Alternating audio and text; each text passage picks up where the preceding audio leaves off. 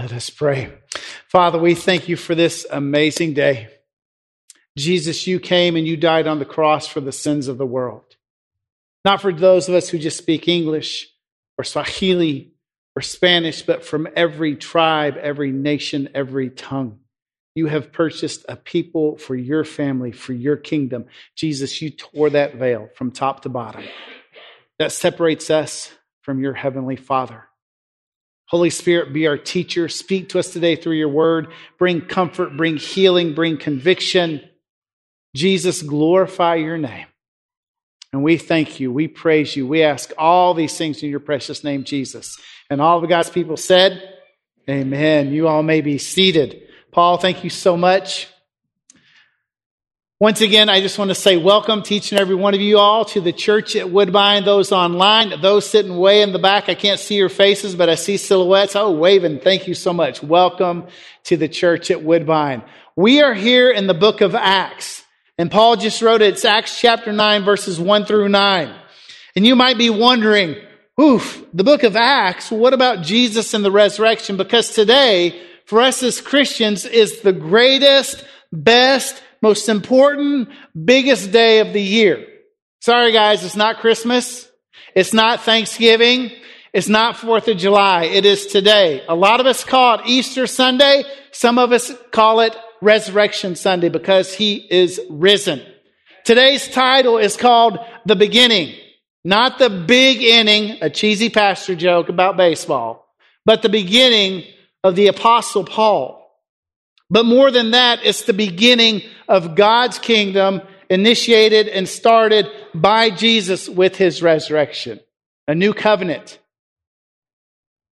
A new way. He is the way. And right here in Acts chapter 9, we're going to look at a young man named Saul. After his encounter with Jesus, his name becomes Paul. And when you read scripture, it's amazing how many times when people come to know when they meet Jesus, he changes their name. Simon became Peter. Saul became Paul. He radically touches and transforms us. Now, I got a question for you guys. Who likes to do their taxes? Raise your hand if you like. We're in tax season, right? It's due on the 18th. Am I right? So if you haven't done them, you better get busy. You got about a week. I spent about six hours the other night, went to bed at about 2 a.m. doing my taxes. And it reminded me last year I did my mom's taxes after she had passed away. And I got all of her receipts, and she had saved receipts since 1982. Here's the reason the house we lived in in Jackson, Tennessee, Part of the house was built in 1934, 1937. There's a hole right in the middle of the doorway. It's about this big because a shotgun went off and they had to fix it. So we left that hole there. There was an addition in the 60s. There was an addition in the 70s. And then there was an addition. My parents did this monster addition in the early 1980s. I love that place. 10 acres. It was in the country. It's not in the country anymore. It's surrounded by Walmart and Sam's and movie theaters and Jackson. But back when I was growing up, it was nothing but country. Our neighbors were deer and coyotes and foxes.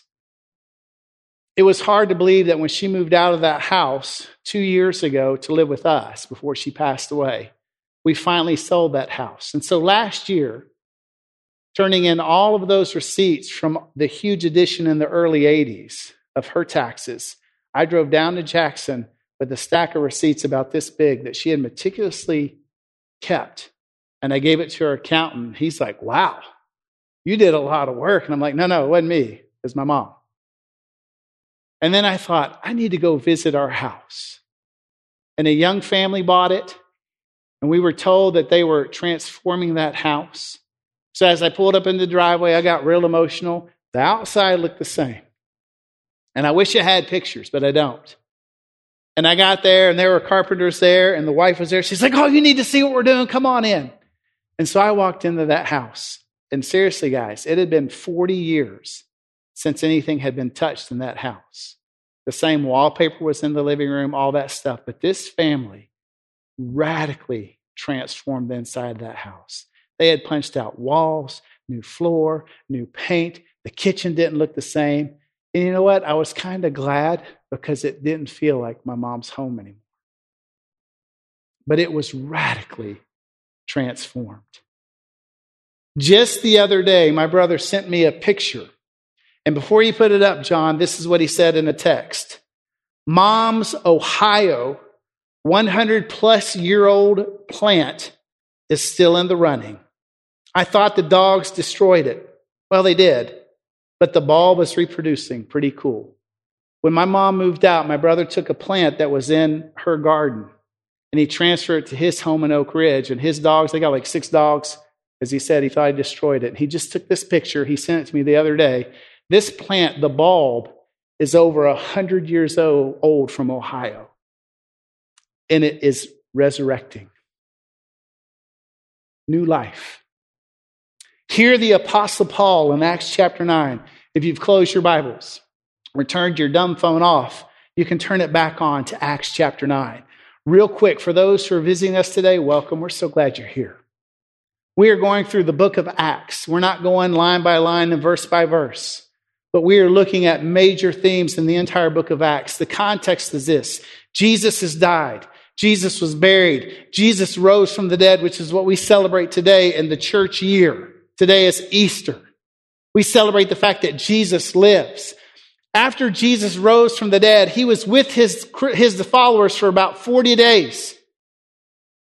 And he ate with them and they touched his hands and his side where he was pierced, proving to over 500 people that he was alive, not just symbolically risen from the dead, not spiritually risen from the dead, but actually, as Noel said before he prayed, physically risen from the dead.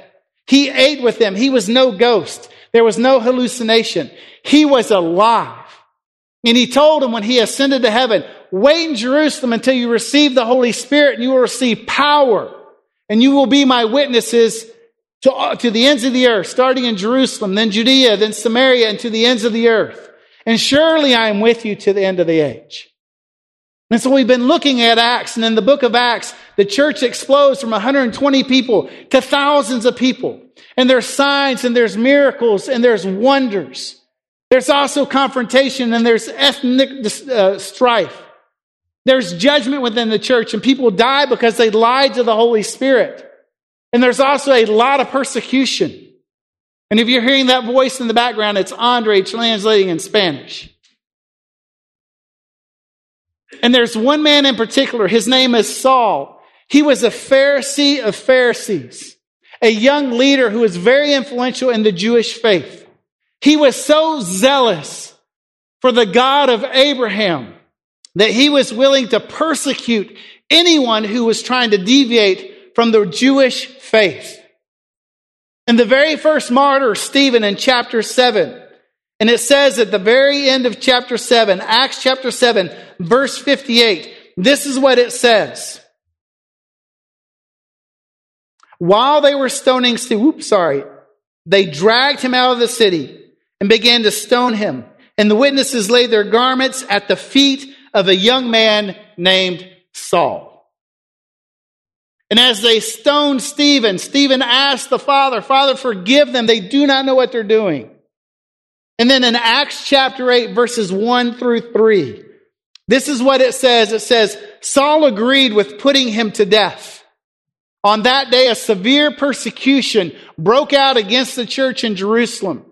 And all except the apostles were scattered throughout the land of Judea and Samaria. And Acts continues in verse 2. Devout men buried Stephen and mourned deeply for him. He was the very first martyr who died for his faith in Jesus. And then Acts 8 verse 3.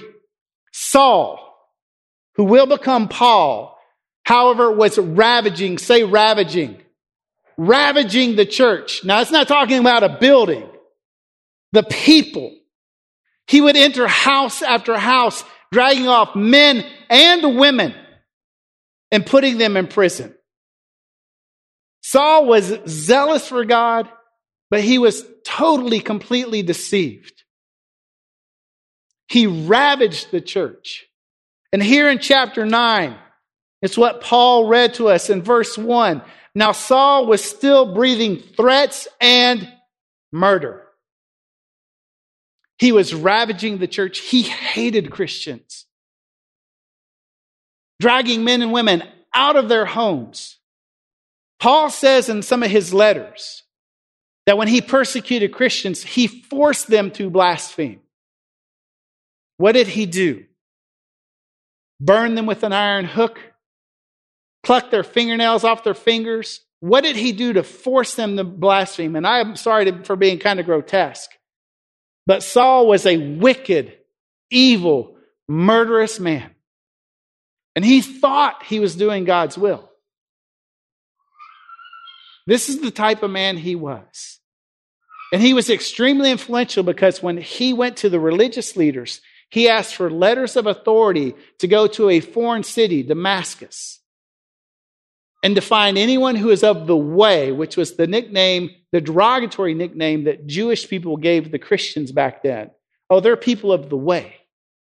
To drag them out of the synagogue, bring them back to Jerusalem, put them on trial, and to persecute them and put them in jail. That's the type of man this man was. Am I making sense? Ooh, what a Easter sermon, right? Transformation. Here in this story, it says, while Paul, Saul, and the people, the men he was with, as they approached Damascus, it says that suddenly a light flashed around him and he fell to the ground. And then, right here in verse 4, Jesus, who had resurrected months before, says, Saul, Saul, why are you persecuting me? And that's a whole topic we could talk about. How is Jesus, Jesus being persecuted? You see, Jesus is the head of his church. The church is his body. And when the church is persecuted, Jesus is persecuted. And Jesus, the living Christ, the living Jesus, who always has been and always will be, because Jesus has always been on the throne. He is the second person of the Trinity. He always has been. He always will be. He's the same yesterday, today, and tomorrow. He did die. He really did die physically. And three days later, he rose from the dead physically. And then he ascended to heaven and he sits right now today at the right hand of his Father. We're talking about the Trinity. It's hard to explain. When we get to heaven, we'll be like, oh, I get it. Jesus shows up to Saul, this angry, zealous, religious leader of the Jewish faith who hated Christians. He was so deceived and so full of rage and hate. And Jesus knocks him to his feet asking him, Why are you persecuting me? How does Saul respond? And I love this Who are you, Lord? Now, that word Lord right there does not mean that Saul gave his life to Jesus as Lord and Savior right there on the spot.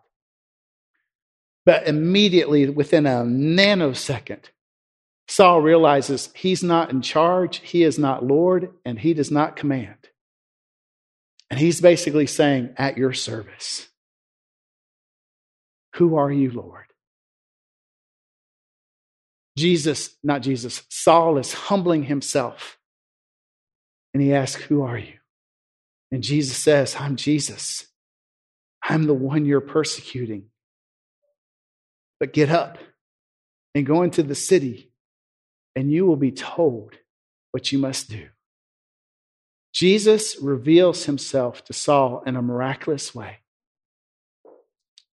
Saul, later known as Paul, and his because he wrote about half the New Testament, he says that he was born spiritually kind of in an unnatural way. He physically, literally saw Jesus as resurrected, the last of the apostles. Paul says in one of his last writings of Second Timothy, he says, This is a trustworthy saying that Christ died for sinners and I am the worst of them. Saul went from this angry, ravenous, hateful, religious Pharisee to a humble apostle who got down on his knees in every way, saying, I am the worst of all sinners because I persecuted the church. Saul, Paul even says in the book of Romans, when he prays and grieves, when his heart breaks for Israel, his own people persecuted him for decades after he became a Christian. Paul himself said, Who is Saul here? I wish that I myself were cursed and cut off from Christ for the salvation of my own people. God had given Saul such incredible love, first for Jesus, then for others, that he was willing to lose his salvation for the salvation of the very people that persecuted him. Can you imagine that type of love? That type of transformation? That type of change in the life of this young man, Saul, right here. And Jesus tells him, I'm Jesus, the one you're persecuting. Now get up, go to the city, to Damascus, and you'll be told what to do. And he does it. It says here that the men who were with him, who were traveling with him, stood speechless. They were hearing sounds. They saw the light, but they couldn't understand anything. And it doesn't tell us how many men were with Saul two, three, six, ten. We don't know. Saul gets up and he can't see a thing. He's blind. He can see nothing. He is blind, and so these men have to take him to Damascus. And it says he was there blind for three days. And if you want to continue to read, you can later on. And he doesn't eat anything. He doesn't drink anything. Now, there's a lot of us that have gone through fasting during the time of Lent. I love to eat. And fasting, whew, I love to fast too, kinda. I love the result of fasting, but I don't love the process of fasting. If you've fasted or if you've ever gone without food, you get headaches, at least I do. You get irritable, impatient, angry. And that's usually the excuse we use when we fast. I don't want to fast because I get real impatient and angry. Well, when we fast, the Lord's just opening your eyes to see what's really inside your heart. That's always there. Could you imagine not eating or drinking anything for three days? But could you imagine what's going through Saul's mind and heart? This is a Pharisee, someone who probably had the entire Old Testament memorized. He was trained in the greatest school of the Pharisees under a Pharisee named Gamaliel, which I'm pronouncing in Spanish. So, Andre, good luck with that English translation. Saul loved God, but he was completely deceived, and he was full of anger and hate towards anyone who didn't see things the way he did. And Jesus encountered him on that road Jesus had grace and mercy upon Saul. Jesus confronted him in a powerful, loving way, asking him, Why? Why are you persecuting me? And Saul, physically, emotionally, spiritually, was slammed to the ground. And he asked, Who are you, Lord? And Jesus had great grace upon him. Jesus had every right to judge and kill Saul right there on the spot. Every right to do so. Saul was a murderer. Saul forced people to blaspheme. Saul was full of anger and hate and unforgiveness. And Jesus poured out his great grace upon that man and radically transformed him on that road to Damascus. And for three days, I can imagine the Holy Spirit was reworking all the spiritual wires in Saul's brain and heart, opening the scriptures to him you see, Saul, who then becomes Paul, says in several of his letters, The gospel I received, no one told me about except Jesus. When Saul had his encounter with Jesus, he was radically transformed. So, what does this story about Saul have to do with the resurrection of Jesus? Everything. You see, Paul wrote in 1 Corinthians chapter 15 and this was one of the first letters that Paul wrote as an apostle. 1 Corinthians chapter 15, verse 3 through 5. John, if you could put it on. This is what Paul says. He says, For I passed on to you as most important what was revealed to me, what I received. That Christ died for our sins, according to the scriptures, that he was buried, and that he rose, that he was raised on the third day, according to the scriptures. Now, the scriptures for Paul was the Old Testament. There are over 300 prophecies written in the Old Testament about the Messiah, and Jesus fulfills them all. Think about it. Paul is saying this is the gospel that Christ died on the cross, that he was buried, and on the third day he rose from the dead, according to the scriptures. That is our gospel. It's not being a good person. It's not going to church. It's not helping and doing good to other people. It's not even loving your neighbor. All those things are important, but that's not the gospel. Our church and what we long for more than anything else is the gospel of Jesus Christ that he is God's son, sent to us, the world, because the Father loves the world. And that Jesus died on the cross for your sins, for my sins, for the sins of the entire world. Because, see, the wages of sin is death, but the gift of God is eternal life through Christ Jesus our Lord. And Jesus took our sin upon his body and he suffered the most horrific death you could suffer on that cross, paying our penalty. I can imagine in this room, there are a lot of us here who have debt. We owe money on a house, on a car, maybe a TV, maybe clothes. We owe. And when that debt is paid up, how do we feel? We have a debt that we owe to our Heavenly Father because of our sin that we can never pay back. We can't be good enough. We can't be religious enough. We can't tell enough people about Jesus to be forgiven. It can only come through the precious grace and mercy of our Heavenly Father through the death and resurrection of Jesus. It's the only way. And Paul is saying here in 1 Corinthians, I pass on to you what is most important. Christ has died, he was buried, and he's risen, according to the scriptures. A few verses down in 1 Corinthians 15, verses 11 through 19, Paul then goes on to describe, John, please put it up, please, where he goes on to say, if Christ has not been raised from the dead, our proclamation is in vain. And this is how Paul talks about. Now, if Christ is proclaimed as raised from the dead, how can some of you say there is no resurrection of the dead? Keep going. If there's no resurrection of the dead, then not even Christ has been raised. And if Christ has not been raised, then our proclamation is in vain, and so is your faith. John, could you go on? Moreover, we are found to be false witnesses about God because we have testified wrongly about what God has raised up Christ, whom he did not raise up, if in fact the dead are not raised. For if the dead are not raised, not even Christ has been raised. And if Christ has not been raised, your faith is worthless and you're still in your sin. Those then who have fallen asleep in Christ have also perished. And if we have put our hope in Christ for this life only, then we should be pitied more than anyone. If Jesus has never risen from the dead, I'm lying to you then. We are all still in our sins we have no hope, we have no faith, and we should be pitied above all people on this earth. That's if Christ has not been raised from the dead. I'm a huge sports fan.